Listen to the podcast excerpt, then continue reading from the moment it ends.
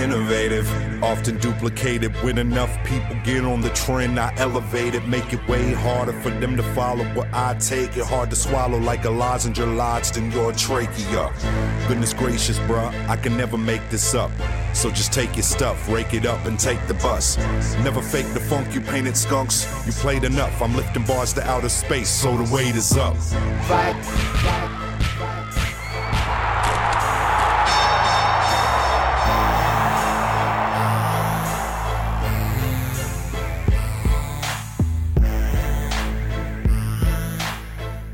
WHUP LP Hillsborough, North Carolina, here in the center of the known world.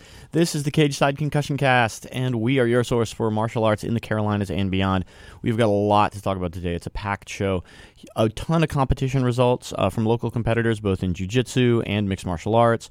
We have belt promotions to talk about at Forged Fitness. A friend of the show, David Hall, who just got his brown belt uh, at Forged Fitness in Raleigh, North Carolina, is going to call in, talk to us about that. Very exciting. And at the end of the show, we have a special interview that's a little bit something different than we normally do. It's an interview with a dear friend of mine about a charity project that we work on together about verbal combat with substantial uh, content from the film Road House. So I think you will enjoy that. And before we get to that, I got to tell you how to get a hold of the show. We are on Twitter and Instagram at CageSideWHUP. That's CageSide Whoop. You can email the show, CageSideWhoop at gmail.com, and our Facebook page where we post a lot of the content related to the show, and we'll be posting uh, videos and photographs uh, from today's show is Cageside Radio. You can search for Cageside Concussion Cast and find us there. So we have a packed show today uh, with an interview, and I also want to tell you about some of the upcoming guests we've got coming in that uh, that I'm very excited about. Uh, next weekend in studio with us is going to be Bryce Mahoney. Now you might know Bryce Mahoney uh, from his role as a purple belt at Forge Fitness, where he helps to teach the morning classes. You might know Bryce Mahoney uh, from the U.S. military, where he does a lot of veteran related events, including a paddleboarding event this weekend that looked really fun. You might know Bryce Mahoney as the guy from Triangle Beans and Bowls, who sells the only healthy and delicious food available at most grappling tournaments and mixed martial arts fights around here, acai bowls, along with delicious cold pressed coffee. Or you might know Bryce Mahoney as a reality television star slash eco warrior, which I'm really excited to talk to him about. However, you know Bryce Mahoney. He's an interesting guy with a great story. We're excited to get Bryce in studio to talk to him. Also coming up, a friend of the show and terrific black belt Daniel Frank, one of the most active competitors in the region, one of the most technical guys around, will join the show September 11th, the day after his Toro Cup super fight. And Daniel's going to talk to us about all manner of stuff: his time in Korea, his uh, his techniques. He's going to talk to us, and uh, I also want to mention uh, we posted a video that Andrew Smith uh, of from Revolution BJJ did, uh, instructional video related to the 50-50 guard. Daniel was gracious enough to to uh, film a video for us, an instructional for one of his specialty moves as well, the worm guard, and we're going to post that uh, to the Cage Side Radio Facebook page sometime later this week. So check that out, learn some jujitsu from Daniel Frank, and come back on September 11th to listen to him talk about his jujitsu journey, his time as a black belt, his competition experience, uh, at, along with many more things. Um, I also want to mention that Toro Cup is September 10th. Uh, Toro Cup, for those of you that don't know, is a local grappling super fight event where there are about 15 matches. It's going to happen at the Triangle Jiu Jitsu slash Cageside uh, Fight Company warehouse in Durham, North Carolina. These things are, uh, you know, I've worked on a bunch of them. I'm not working on it this time. John Bagels Telford is making the matches. The card looks incredible. I think there are six uh, black and brown belt matches. Uh, just a really terrific event, including one, again, by friend of the show, Daniel Frank, who will join us to break down his match as well as all the other matches the day after. That's September 10th. It's a $10 entry fee uh, to get in, which is cheap at the price to see these matches. Um, and we're going to be previewing some of those matches as the show comes up. And uh, we will, uh, but but whether or not you're able to go to Toro Cup, which I hope you are, you should definitely call. You should definitely listen in uh, the following day as Daniel Frank um, tells us all about it. So, one of the big events that's happened this weekend, uh, there's uh, Forge Fitness has a belt promotion ceremony that they call the BJJ Blowout, or alternatively, depending on who you talk to, the BJJ Butthurt. And it happens twice a year. And uh, we're going to talk about, usually we start the show, we start the news segment by talking about competition results. And we will be talking about competition results after uh, my first segment because we had a lot. We had the Boston Open for International Brazilian Jiu Jitsu Federation uh, take place this weekend. We had the New Breed Ultimate Challenge in Charlotte. We had the U.S. Freedom Fighter Championship MMA fights also take place. We'll talk to you about all of those in terms of competition results. But I want to start the show uh, by talking about Jiu Jitsu belt promotions because, uh, look, there are only five belts in Brazilian Jiu Jitsu, and this stuff is hard. Uh, people put a ton of their lives into it uh, in terms of both vertical and horizontal time. You know, we spend a lot of years training, we spend a lot of time on the mats preparing. And so, you know, belt promotions can be a big deal. And so I wanted when I saw Forged was having their their um, their semi-annual uh, Brazilian Jiu-Jitsu promotion event, I knew that I wanted to talk about it a little bit. Now there were a lot of folks that got promoted. Um, I don't train at and so I don't know all of those people, unfortunately. But I did want to shout out a couple of those folks in particular. One of them, Austin Snyder, I've uh, been training a long time, got his purple belt. Um, Austin uh, is, you know, I know he's worked really hard for that, and so it's uh, it was great to see him achieve that. And another uh, person that I definitely wanted to, to talk about, and in fact, to get on the phone to talk about earning a brown belt, which is a senior rank, a tremendous achievement, and has put a lot of time, effort, uh, blood, sweat, and tears into it, is my friend David Hall. And Dave Hall should be on the line with us right now. Or are you on the line with us? Dave? Hmm, okay. Well, that's not optimal. Okay, we're we're gonna try and get uh, we're gonna try and get Dave Hall back on the line. He's uh he just called in. We weren't able to to get him on the air, which is unfortunate. So, Dave, if you're listening, please call back uh, the studio, and we will and and we will shout you out. In you know, I'm, I'm really interested to talk to Dave about uh, his journey in jiu-jitsu, about uh, what the belt means to him, because uh, you know, a different belt means different things to different folks. Um, yeah, so hopefully we will not uh, that technical difficulty will not continue. In the meantime, uh, while we're waiting for Dave to call back, I'm going to talk about competition results uh, because we had a bunch of jiu-jitsu competition events that I'm anxious for you all to know about. Uh, let's start with the Boston Open. Uh, so the International Brazilian Jiu-Jitsu Federation doesn't always come around uh, super. Uh, okay, well let's see. So see, let's try this again. Do I have you this time? Don't have you this time. Hmm. Okay, well that's disappointing. Um, I try one other thing yeah, everything should be working. Well, technical difficulties. Oh well. So, um, in that case, this is this is actually going to be better because I can just talk about David Hall without uh, without having to uh, without without having him uh, to have the opportunity to answer me. So, uh, I'm sorry about that. We sometimes have a problem with the phone in the studio, so that that's unfortunate. I really wanted to get Dave on the show because, you know, Dave is one of uh, the toughest guys around. And when if you ha- if you haven't been through one of these Brazilian Jiu Jitsu uh, promotion ceremonies, they're very difficult. And I know that you know at a Triangle Jiu Jitsu we do a long what's called a belt train, where basically everybody jumps on you one a minute. They're fresh, you're not. I know at Forge they do something similar to that, and I wanted to hear Dave talk about that. So I think I'm just going to kind of talk about him and what what I know about that. So Dave is one of the most uh, skilled and technical guys I know, and is constantly working to improve. Um, for those of you that train jiu-jitsu, you understand that you don't just get a brown belt overnight. You it's something that you that happens to you over years and you have to continually strive and work and improve and and get beat up. And you know, and when you're a brown belt, you do a lot of the beating up too, but nevertheless, there's always bigger fish in the sea. And so many of you know that, that Dave's brother Steve Hall is a black belt, and people like to, to give him crap for that. Well, you know, hey, isn't your brother a black belt? And uh, you know, Steve is one of the, the the toughest guys in the area, a really old school guy who we had on the show, has a bunch of great stories, and uh, and so uh, and I know that at the last bit of his train that uh, they brought in Steve to sort of when when when when you know so when you're already exhausted there's this really tough guy who's a black belt who also happens to to beat on you anyway. And so that's uh so anyway i'm really i'm really disappointed that we can't get dave on the air but you know what? We're gonna try and like record an interview with dave put him up a, a, as a uh, as a podcast later this week. So, um, sorry. Thanks for calling in. Uh, I'm sorry that that technical difficulties foiled me, but this just means I have to go out to Forged and train with you guys and get beat up a little bit, and then we'll uh, we'll do a recording that I can put on the air that I know will work. This is the problem with live radio, folks. Sometimes stuff goes wrong, but mostly it goes right, and we're grateful to have the opportunity.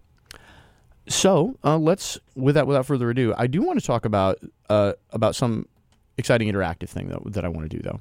So we you know, jujitsu belts, you know, they're they're a tricky business, you know, because on the one hand, it's just a piece of fabric you tie around your waist to keep your gi closed, and uh, as Royce is fond of saying, Royce Gracie, you know, belt only only covers two inches of your of your butt, and you better cover the rest yourself. On the other hand, you know, when you put enough of your life into this activity, it's significant. And these things are milestones that deserve celebration. And so some of you who follow us on the Facebook page may note that a while ago, I asked people to send me in pictures of their ratty old belts. Because, especially at some of the longer belt levels, these belts get beat up and destroyed, especially if you're washing your belt like you should, you filthy animals. Like, uh, then your belt frays, it, it, it comes apart. And I think one of those beautiful things in the world is a really trashed and destroyed jiu-jitsu belt because you see the long hours of training, the hard work, you see the effort, the continued diligence to show up in class, and you see it manifested in that piece of cloth as it frays and decays. And so, one of the things I asked folks to do, and I'm going to ask you, the listener, to participate with me here, is I asked people to send me pictures of their beaten up old belts. And I got some great entries. I got I got every entry from white belt to black belt. I got you know beaten up, discolored white belts that almost looked like they were changing a different color. I got one brown belt that had actually been torn in half. I'm not even sure how that happens. Um, I got blue belts that looked like purple belts. I got purple belts that looked like white belts. And I got black belts, which are, of course, the most badass, uh, just frayed and devastated. Things that, you know, are these special symbols of the journey that, that, that we come on. So you might be asking yourself, Jeff, how can I help? And I'm glad you asked. So there's two ways. First of all, you can send me either at cagesidewhoop at gmail.com or on the Facebook page a picture of your frayed, destroyed old belt that reflects all the hours of work that you've put into it. Or also, I'm going to put together, and, and you know, I didn't announce this on the Facebook page, but this is the social video project that I'm working on because I want people's hard work to be reflected, and I want to and I want to put it together in a video format that'll be easy for people that don't do jiu-jitsu to see exactly the hours and years. And so, what you can help me out with is you can help me out with some audio. You can help me out with your story. So, what I'm asking folks to do is to call uh, our Google Voice number and leave a voicemail with a simple answer to a simple question, which is, "What does your belt mean to you?"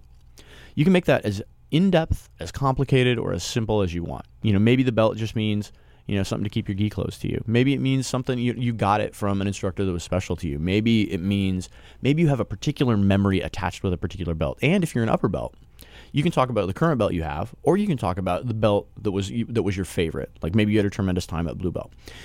Whatever your answer to the question what does your belt mean to you is i want to hear it and i want to hear it so i can put it into a video format with some of these cool pictures that we gathered so if you want to send a picture just send it to cagesidewhoop at gmail.com or post it on our Facebook page.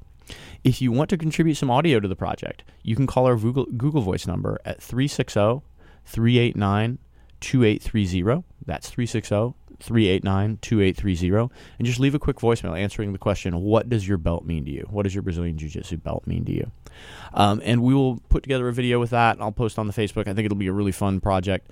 Um, you can also, if you if you if you know me in person and you happen to run into me, I usually have my recorder. So if you want to give me an answer in person, please do so.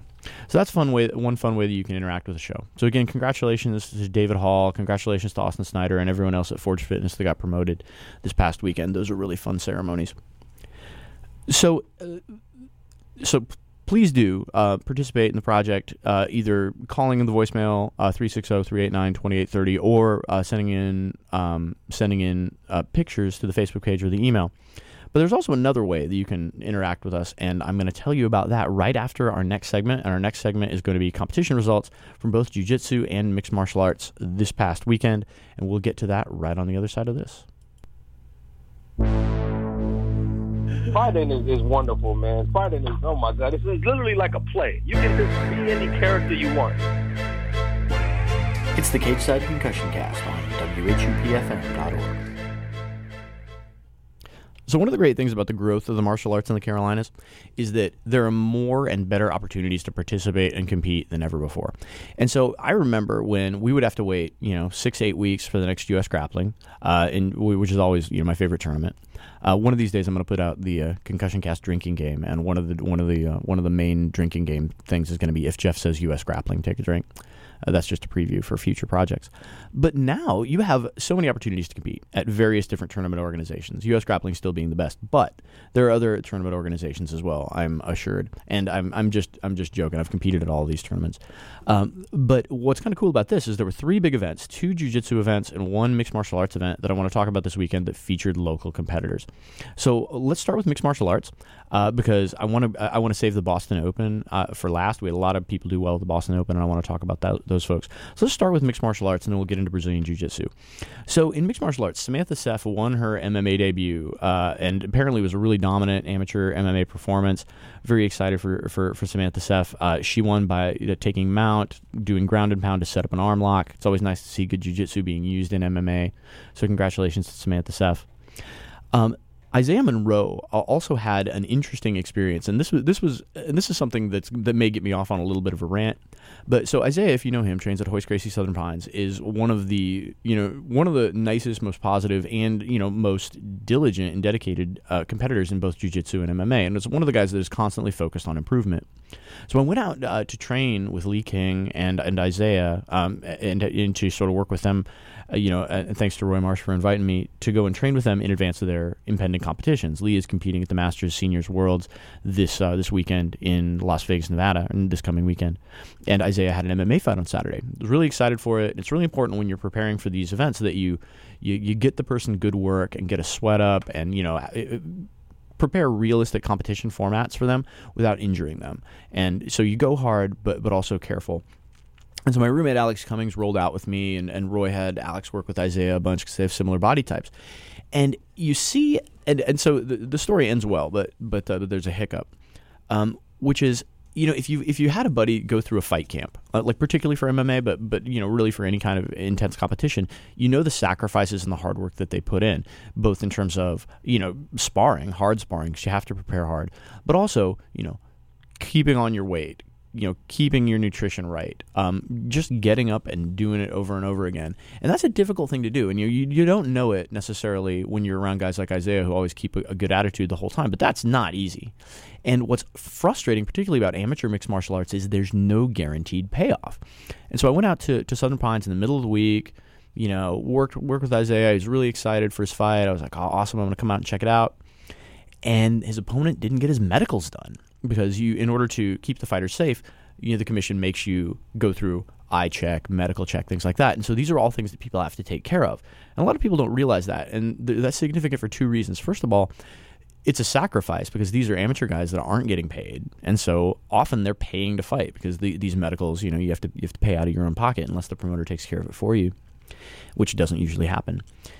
And the f- the second part of that, which I think you can see coming, is you are relying on your opponent doing what he or she is supposed to do in order for you to get the ability to fight.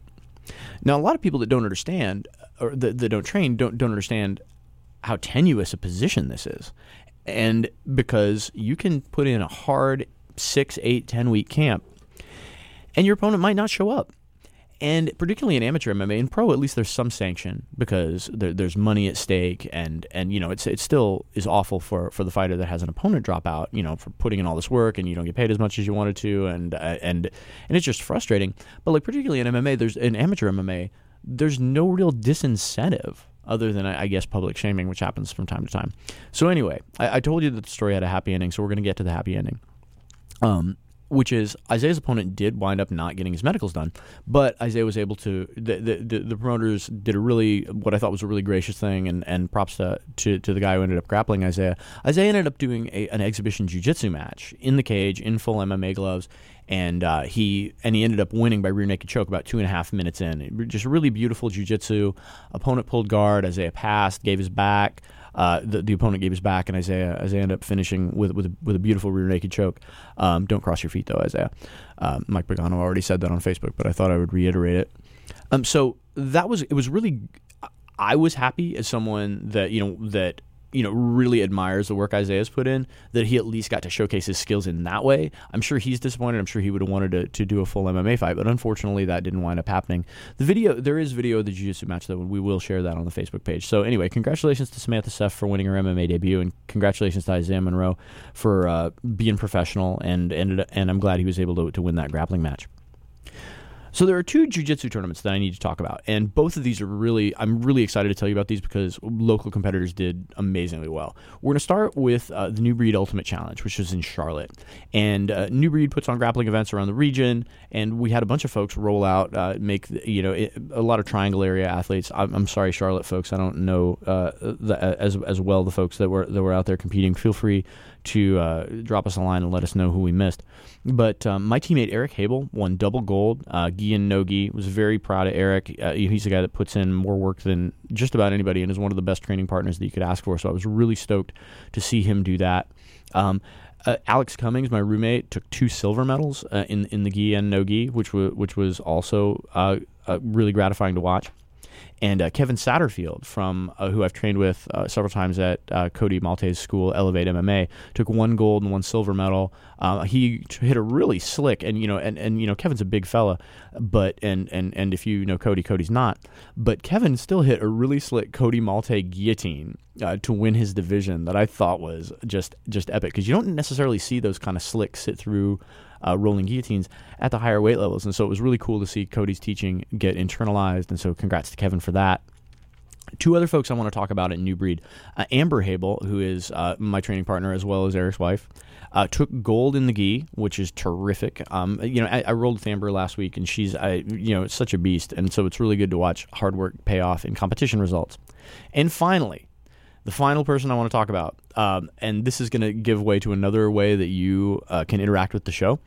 So Brandon Brown, who a lot of you know, purple belt, has been training forever, uh, won his division and won a belt. And belts are awesome, right? You know, uh, everybody likes medals. Medals are terrific, but belts are really boss in terms of like the hardware that you can get. And so Brandon, like a golden god, did this sort of sultry pose on the podium. And I posted that to the Facebook, which uh, got shared quite a bit. And so if you haven't seen that, go to facebook.com slash cageside radio and check it out. But it didn't really stop there. Uh, and so so so Brandon has this has won this belt, has this crazy pose. Okay, it's kind of funny. Uh, so Daniel Frank posts, he's like, "God, it's been done." Has a picture of him at the same tournament giving a similarly sultry pose. And so I'm not sure if this is going to go anywhere or not but I propose a sexy podium pose showdown between North Carolina and Virginia, uh, with the winner being declared at the end of the year, December 31st. I stole this idea from Daniel Frank. You can give me static about it when you're in studio. But like, if you have a goofy podium pose where you're given the blue steel, whether you're, you're just doing something that is out of the ordinary, it can be any competition at any competitor as long as you're on the podium. Send those to us at cagesidewhoop at gmail.com or post them on our Facebook page. And at the end of the year, um, I'm not sure what kind of prize we're going to do yet, but we're going to do some kind of a prize for sure. So finally, before we get into our, our featured interview, I got to talk about the, the Boston Open because some folks did awesome. Um, DeAndre Corbet is a beast, and everybody knows that. The Corbet brothers, we talk about them a lot. DeAndre won gold in the adult brown belt division at his weight, and that is an incredible achievement. And if you n- see the type of people that are winning the brown belt divisions, these are the people that, that go on to do amazing things in the sport. I know that DeAndre is going to be one of those people. Really, really happy for DeAndre. DeAndre's brother Gavin also took silver at blue belt. And I want to mention this specifically because I know the kid that he fought in the finals. It was a really close 2 0 match with Mateus Correa from Unity BJJ, who I trained with a couple of years ago when he was just an orange belt. And he was giving me all I could handle then. And I was like, man, this kid's going to be awesome. And everybody knows that, that Gavin is, all, is already awesome. I really doubt this is going to be the last final that you see between these two guys. Both of them are you know young and only getting better. So it was really excellent to see both Corbet brothers do really well. A couple of other guys that I want to shout out before we get into our featured interview. Adam Jetton from Evolution uh, in Wilmington took silver at black belt. And again, you know these black belt, these brown and black belt divisions, these IBJJF tournaments, these are no joke. These are very, very difficult events. Adam is an outstanding competitor, and it was really happy to see him succeed. Adam Jetton also has a, a tough match at Toro Cup with friend of the show and former guest David Porter that's going to be an exceptional match. So, congratulations to Adam on getting silver, and we're looking forward to your match at Toro Cup. And finally, last guy I want to mention uh, from the Boston Open, Tom Colby, who also had a match at the Cage Side Concussion Cast Carnival, took bronze at Purple Belt. Now, this is significant because this is Tom's first tournament since he had ACL surgery. So, Tom is a, a, a monster on the mats, incredibly technical, really hardworking, diligent, dedicated, and so it's great to see him back on the winning track. And so, congratulations to everybody who did well at the local tournaments. If we missed anybody, let us know when you get a hold of the show. So, um, for our featured interview today, um, it, we're going to do something a little bit different. A lot of you guys know that I um, that I work on a lot of charity projects, and one of those is called the Women's Debate Institute. The Women's Debate Institute uh, teaches debate and access to college uh, for largely underprivileged uh, young women across the country. And one of my really good friends for many years is Kate Shuster, who was the first woman to win the national debate tournament. Now, what does this have to do with martial arts? Well, I could tell you, but it's better to let Kate explain it to you. And if you're so moved to give money to the 501c3 nonprofit Women's Debate Institute, you can check that out at womensdebateinstitute.org.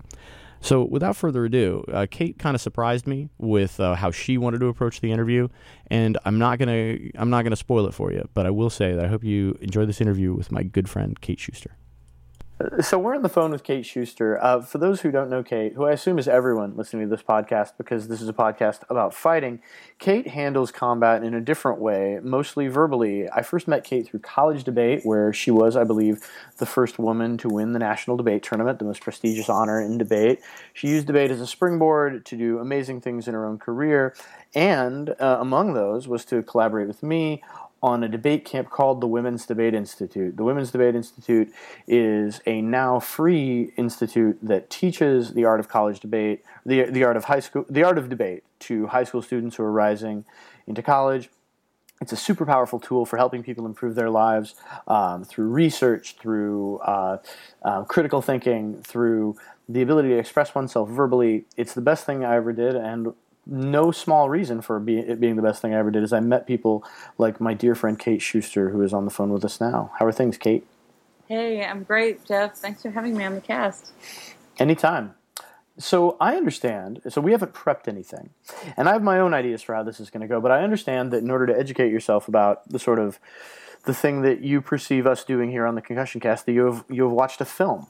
I did. My most trusted friend, knowing that I was going to come on the cast, uh, to educate me with the best movie that he knew about how I could understand the art of what I assume you do. and so I have consumed earlier today the classic movie Road House, which for the first time ever. And my friend Stephen has described this as the best movie that he knows about fighting debate. So, um, having consumed Road House, I have divined uh, eight principles that I think that we could use to structure our discussion about uh, the relationship between fighting and debate. Well, this makes me prodigiously happy because I don't think that Stephen or you could have selected a better film. Generally, like uh, Road House is just, I think, inarguably the best film of all time. But also, you know, A, I had a Patrick Swayze themed costume party purely so I could have people dress up like Dalton, the Patrick Swayze character from Road House. Okay. Okay. And, and because uh, you know, as I'm, as no doubt you will get into in your in your in your your list of eight items, Patrick Swayze plays a fighting bouncer in the film who also is a, philo- a former philosophy student. And philosophy plays a huge role both in the martial arts and in the art of debate. So that's all I have to say before you begin your list of eight reasons. So I had a lot of thoughts about the movie, um, and I, I want to preface the thoughts that I have by saying that I think that people don't really understand debate very well. Um, that we live in a culture where we don't have good role models for debate. That we think the debate is either the boring crap that appears on the floor of the Senate, uh, or we think of it as like what happens on Jerry Springer, where people throw chairs at each other. So we don't have good role models in our society for what counts as debate. And so it's no big surprise that, to me, as a professional who promotes debate, that when we come to speak to principals and superintendents and school boards about, hey, you should have a debate program, uh, that they think of debate as something that is not uh, academically valuable for their students. And so one of the things that I do is I try to, I'm like a used car salesperson. I try to get people into a new debate program today. Um, and I feel like Road House could help me because, hey, there are monster trucks, um, and they play Mustang Sally, and as I as you said, the protagonist, like me, has a philosophy degree. Uh, I've come up with eight things that I think we could uh, go back and forth on. The first thing is um, what it is that uh, is said. He, you know, he Dalton has a few rules, and one of them is you should never underestimate your opponent. You should expect the unexpected.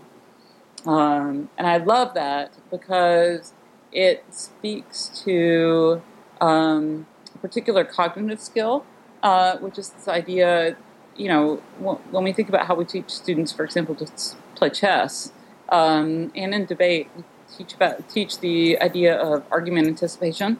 It's not just about what are you going to do. It's not just about what are they going to do. It's about how will they react to what you're going to do? And I think that's a really valuable lesson that all of us could learn from watching Road House, which makes me feel weird inside to say out loud. Uh, but um, I think it, it it's uh, it's valuable and it speaks to my philosophy of how I understand debate. Is that how you think about jujitsu? The sense that I think about jujitsu that that echoes some of what you just said is that people say jujitsu is human chess, and as you and because the type of chess we play is kinetic, certain physical attributes come into play. Uh, you know, where you have to sort of anticipate your opponent's movements in the same way that a debater anticipates an argument. The difference is in debate, the speeches are timed. You get X amount of minutes, your partner gets X amount of minutes. In jiu-jitsu, that type of skill can be fine-tuned over a lifetime so that you can maximize uh, your ability to anticipate your opponent's, in this case, movements. So, for example, as you become, you know, now at purple belt, I'm a lot better at seeing things before they happen. Whereas I think it was Dave Camarillo that who said that as a black belt you can see the future, which really just means you know that there's a finite list of things your opponent can do, and you're prepared for all of them. Uh, the great Carlson Gracie, uh, as my friend, my, my, my, friend and coach Seth Champ is fond of quoting him, said, "Jiu-Jitsu is simple. I just have a list of everything you can do, and I have an answer for all of it."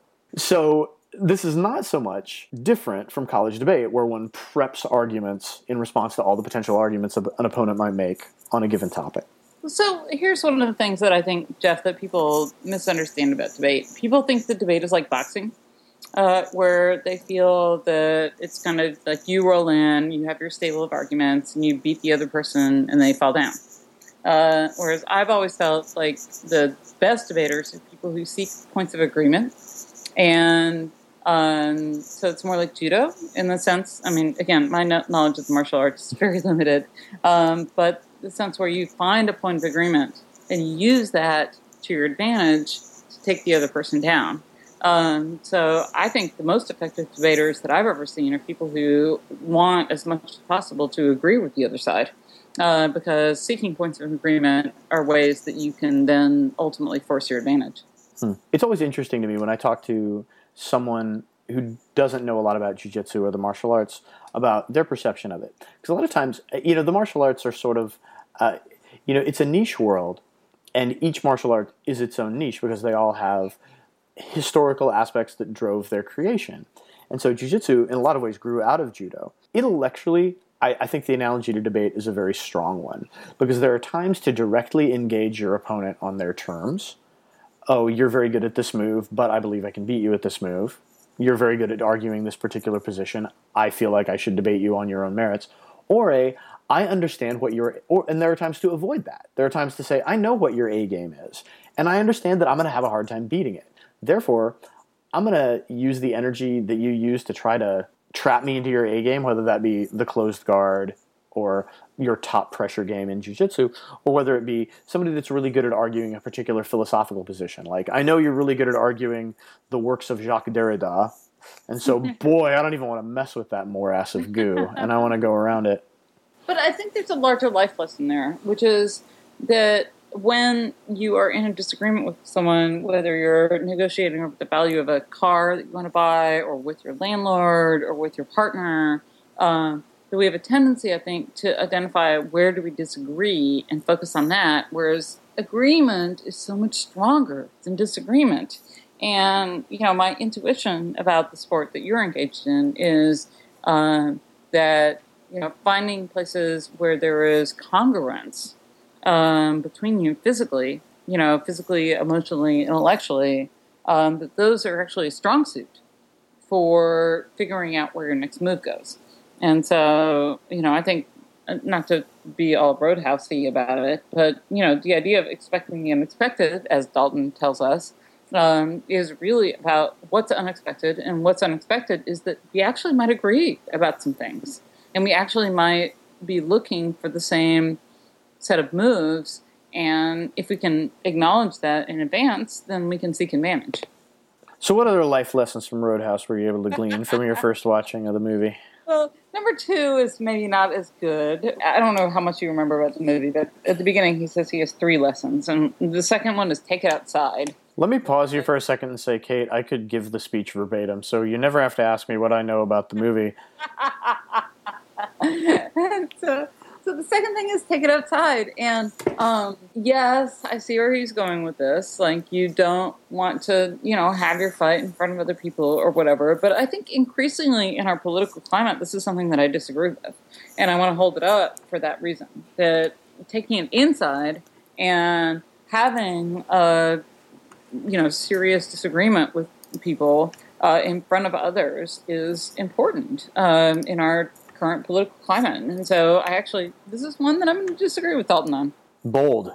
Real bold. But What What is your opinion, Jeff? You feel like they should take it inside or outside? I feel like we should never start problems inside the bar. All right, that's fair. All right. So you know the movie better than me. So what's number three? Number three is be nice. Yes, be nice. Oh, I love be nice. It's Mm, one of my favorites. It's words, words to live by, but do you remember the corollary principle to be nice? Why don't you tell me? I want you to be nice until it's time to not be nice. Yes, until it's time to not be nice. Exactly. You have to know the place where it's okay not to be nice. Um, and that's something that I have struggled with my whole life. Um, I came up in a culture of competitive debate, which is very hostile to women.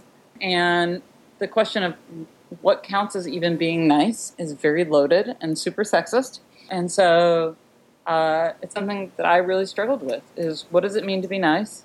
And when is it okay not to be nice? And I remember very fondly, when I say fondly, I mean not fondly, um, a particular debate against some, you know, charming young, whatever, 17 year olds from USC who told me in a debate once to settle down.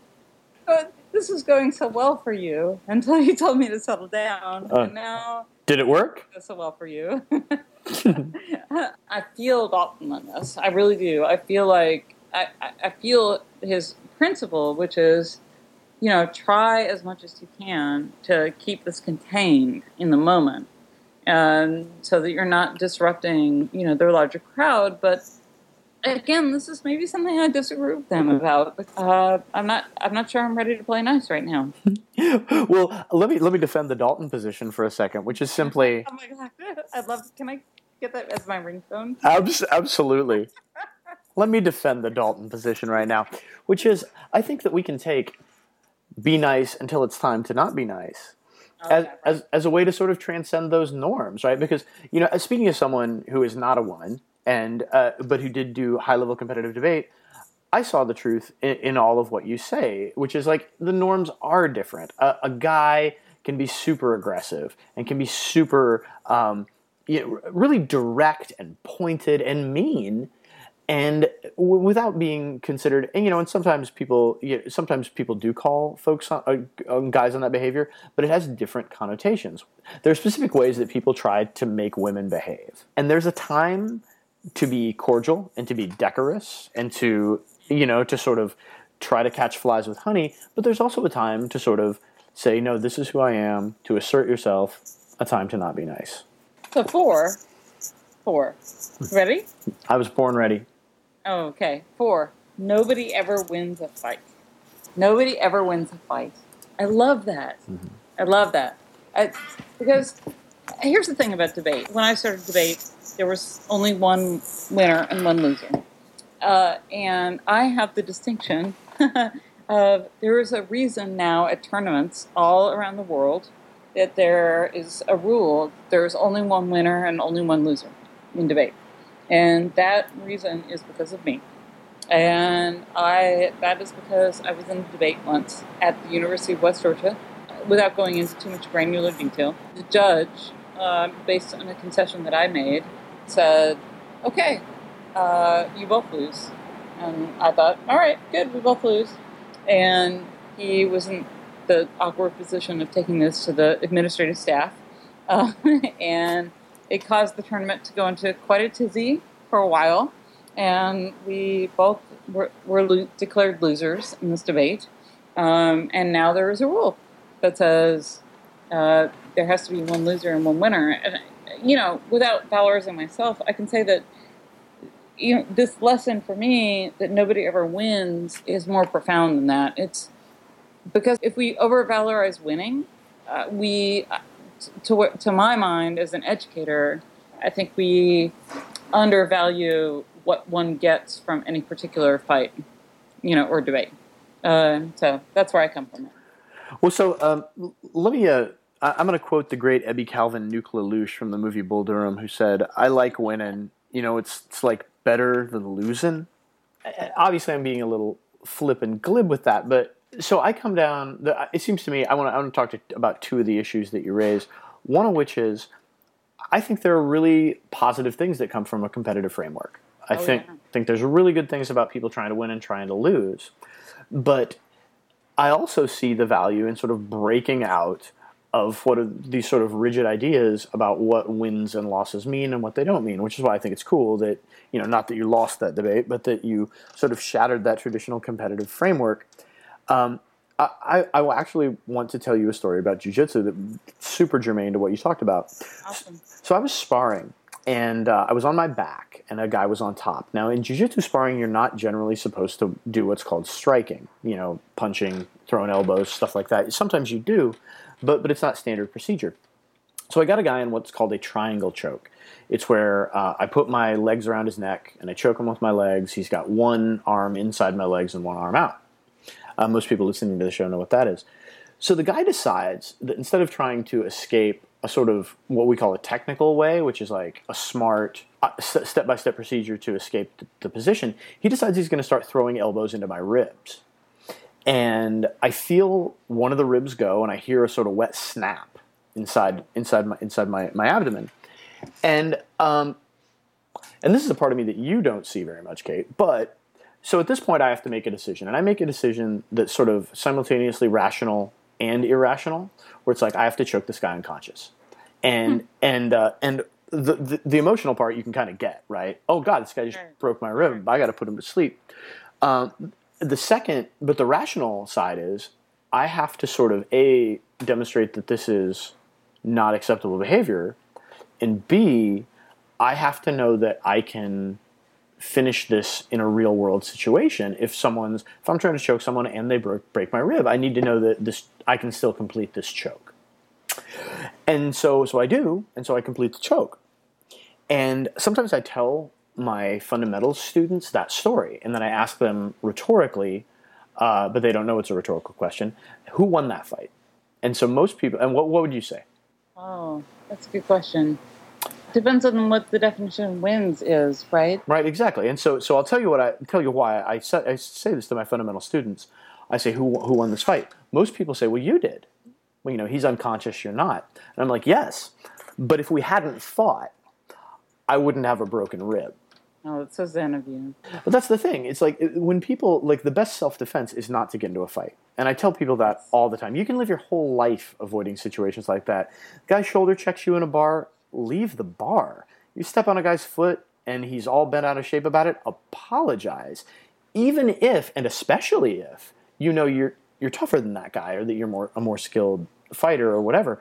Especially if that, because you get yourself in a situation and you know, yeah, you you beat him in a fight. Congratulations. Now you have you get your finger bent back. You got your eye poked. You get this big scratch on your face. You know, because because no altercation leaves someone unscathed. And that's not to and that's not to say it's always the wrong decision to fight, because it's not. But you know, uh, nobody nobody nobody purely win. I don't walk out better off than if I had avoided that fight. So, as someone who, as a woman who, as you said, has, you know, this fairly singular distinction, of, I'm sure it's just a statistical blip that I'm one of, I'm actually one of six who's ever won, uh, and there's 200 of us. So I'm sure that's just an error, a rounding error. you ever meet anyone who's trained in statistics who says they don't believe in chance, they've done it wrong. Um, so I do believe in chance, but uh, or and um, believing in chance lets you see patterns that you might not even see before. That was actually a terrific intro uh, because this is a good segue for how the Women's Debate Institute got started, which is uh, when I was coaching high school debate, and uh, a, a group of coaches, of of other coaches and people that were concerned, noticed that women and men joined debate in almost exactly equal numbers in our state. You know, and so everybody was interested in learning this this cool thing that you know was empowering in many ways and could help you get into college. And so it was about a 50-50 ratio. And the last year, or the second to last year that I coached high school debate in Washington, there were about 50 debate teams of two people, meaning about 100 debaters.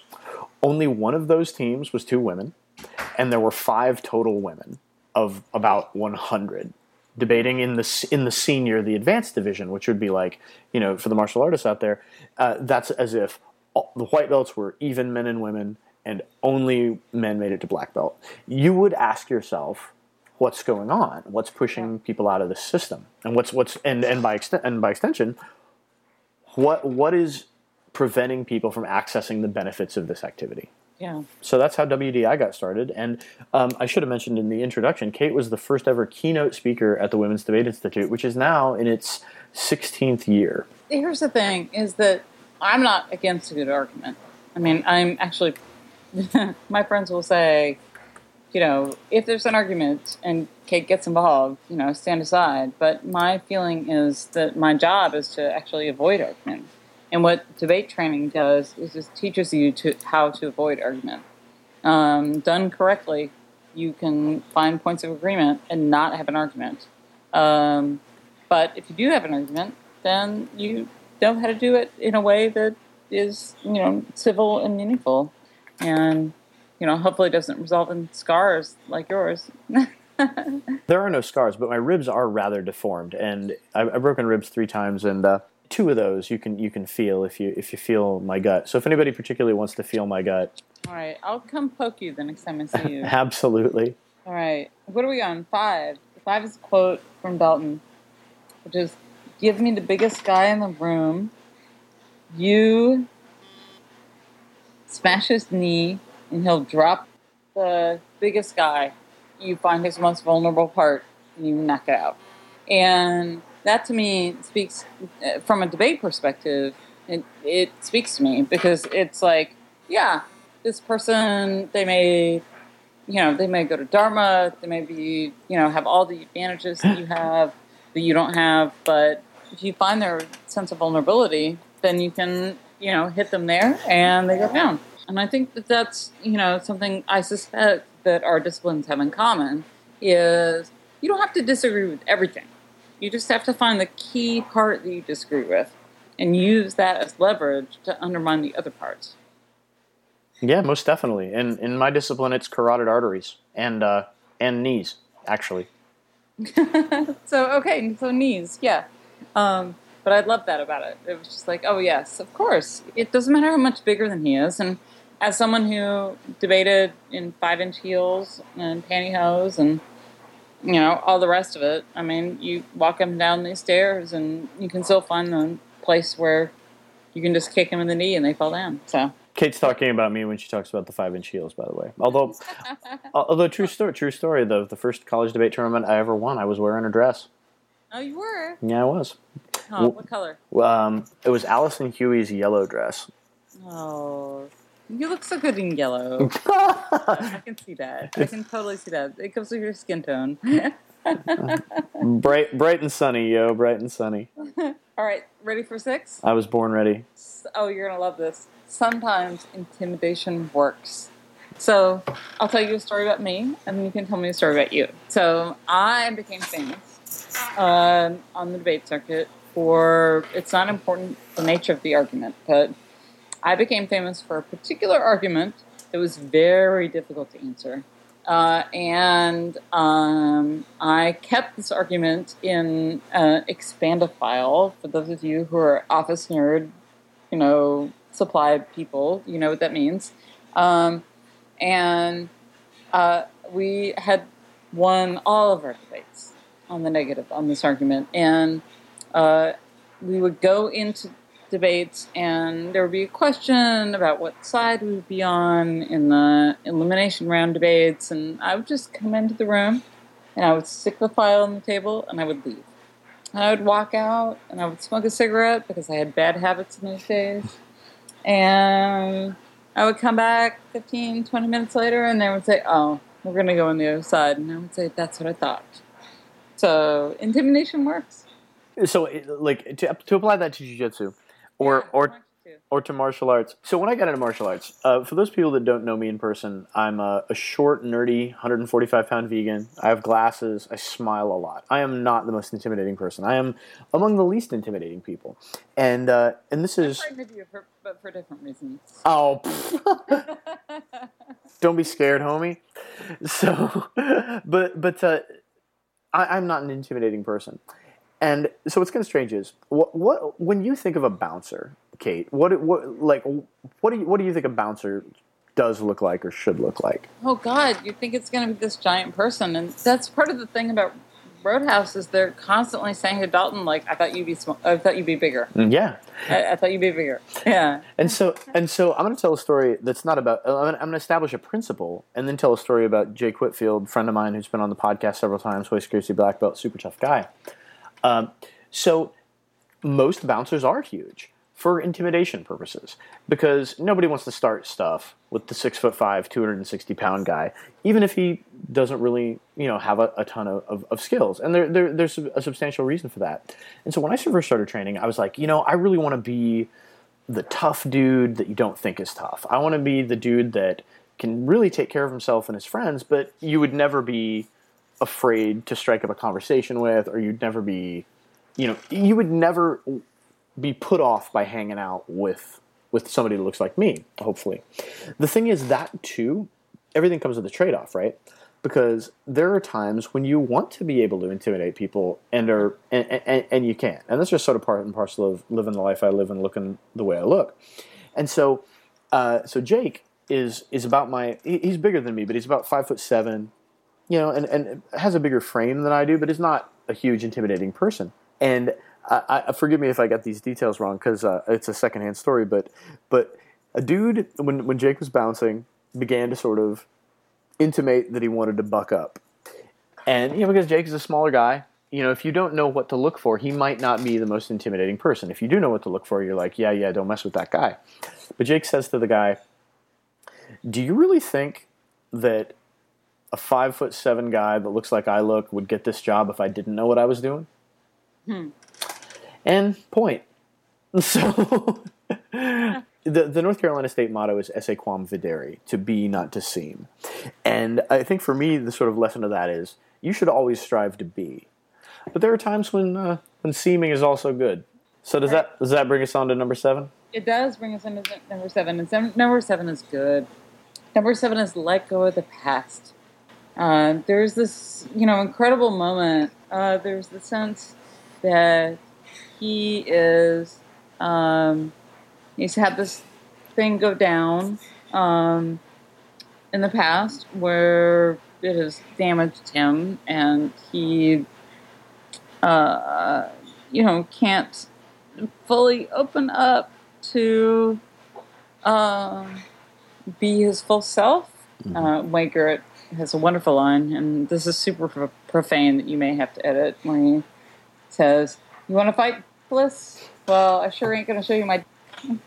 that is that is an awesome line, and um, but there's a sense in which Dalton is really like he's hamstrung by the past. He has to let go of what has happened in Memphis, um, and I think you know, for me as a debater, um, I had to let go of what had happened in past defeats to be able to go forward.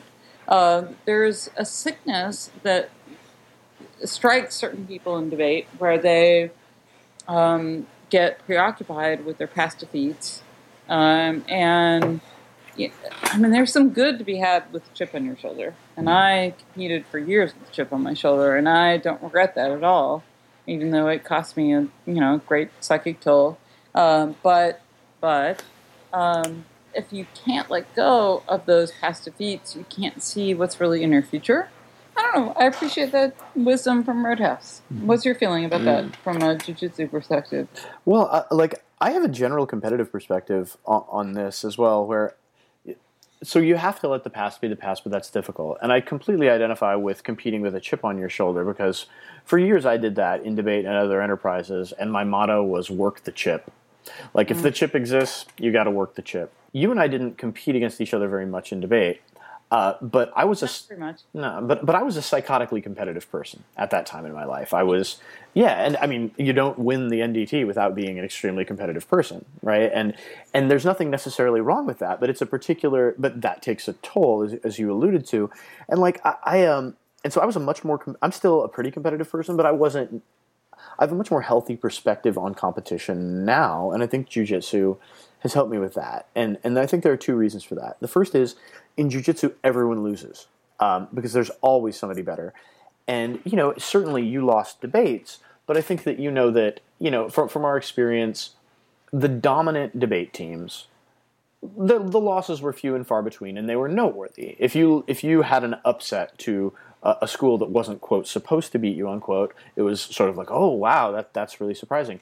In jujitsu, there's always people better than you, and so it teaches you humility because if you if you're not able to get a handle on your ego and your hyper competitive drive, then you quit, and if because you you can't handle getting beaten up every day. In many cases, by people who are smaller, who are women, which is hard for a lot of guys to take. Uh, people that don't look like someone who should be able to beat you up. Look, you should, the, in, there's this image in your mind of what someone that should be able to beat you up should look like, and so it's um, so so there's a very humbling thing about it.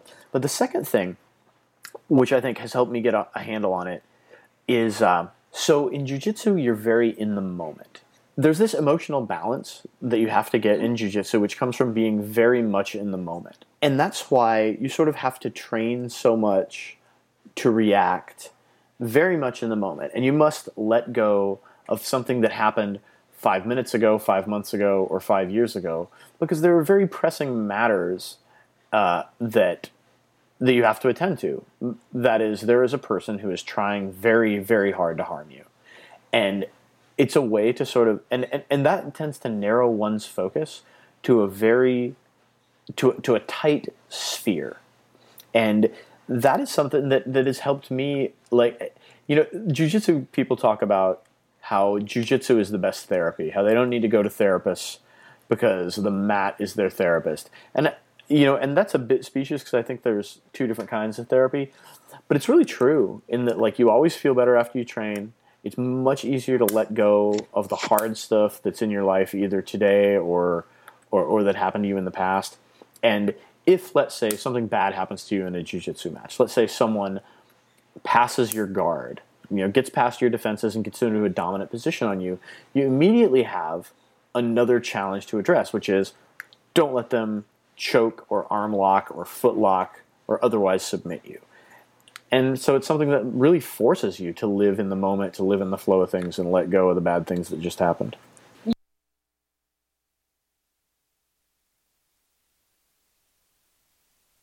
Mistake.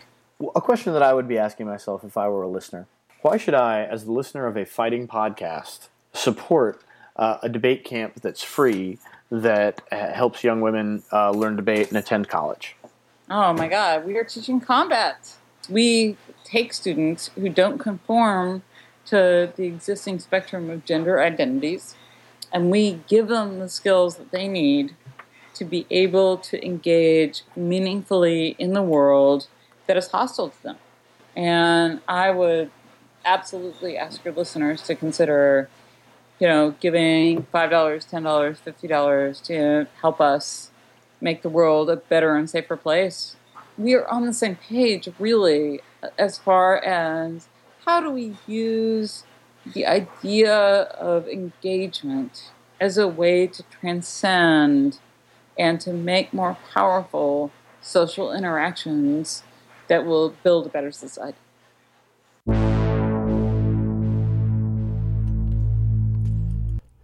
So that's our show for the day. Thanks everybody for taking the time to listen. Thanks to Dave Hall for trying to call in. You can get at the show on cagesidewhoop at gmail.com. You can get at us on Twitter and Instagram at cagesidewhoop. If you want to leave us a voicemail talking about what your belt means to you, you can call the number 360-389-2830. And if you were so moved by the interview with Kate Shuster to contribute to our fully uh, 501c3 nonprofit, which is tax deductible, you can go to womensdebateinstitute.org on the internet and uh, leave a donation. Every little bit helps and it all all goes directly to helping uh, helping folks achieve uh, access the, the benefits of competitive debate, which, as Kate said, it's kind of like verbal combat. We'll be back next week with Bryce Mahoney, um, talking more about the martial arts. Um, thank you all for listening. I'm Jeff Shaw, and we will see y'all next week.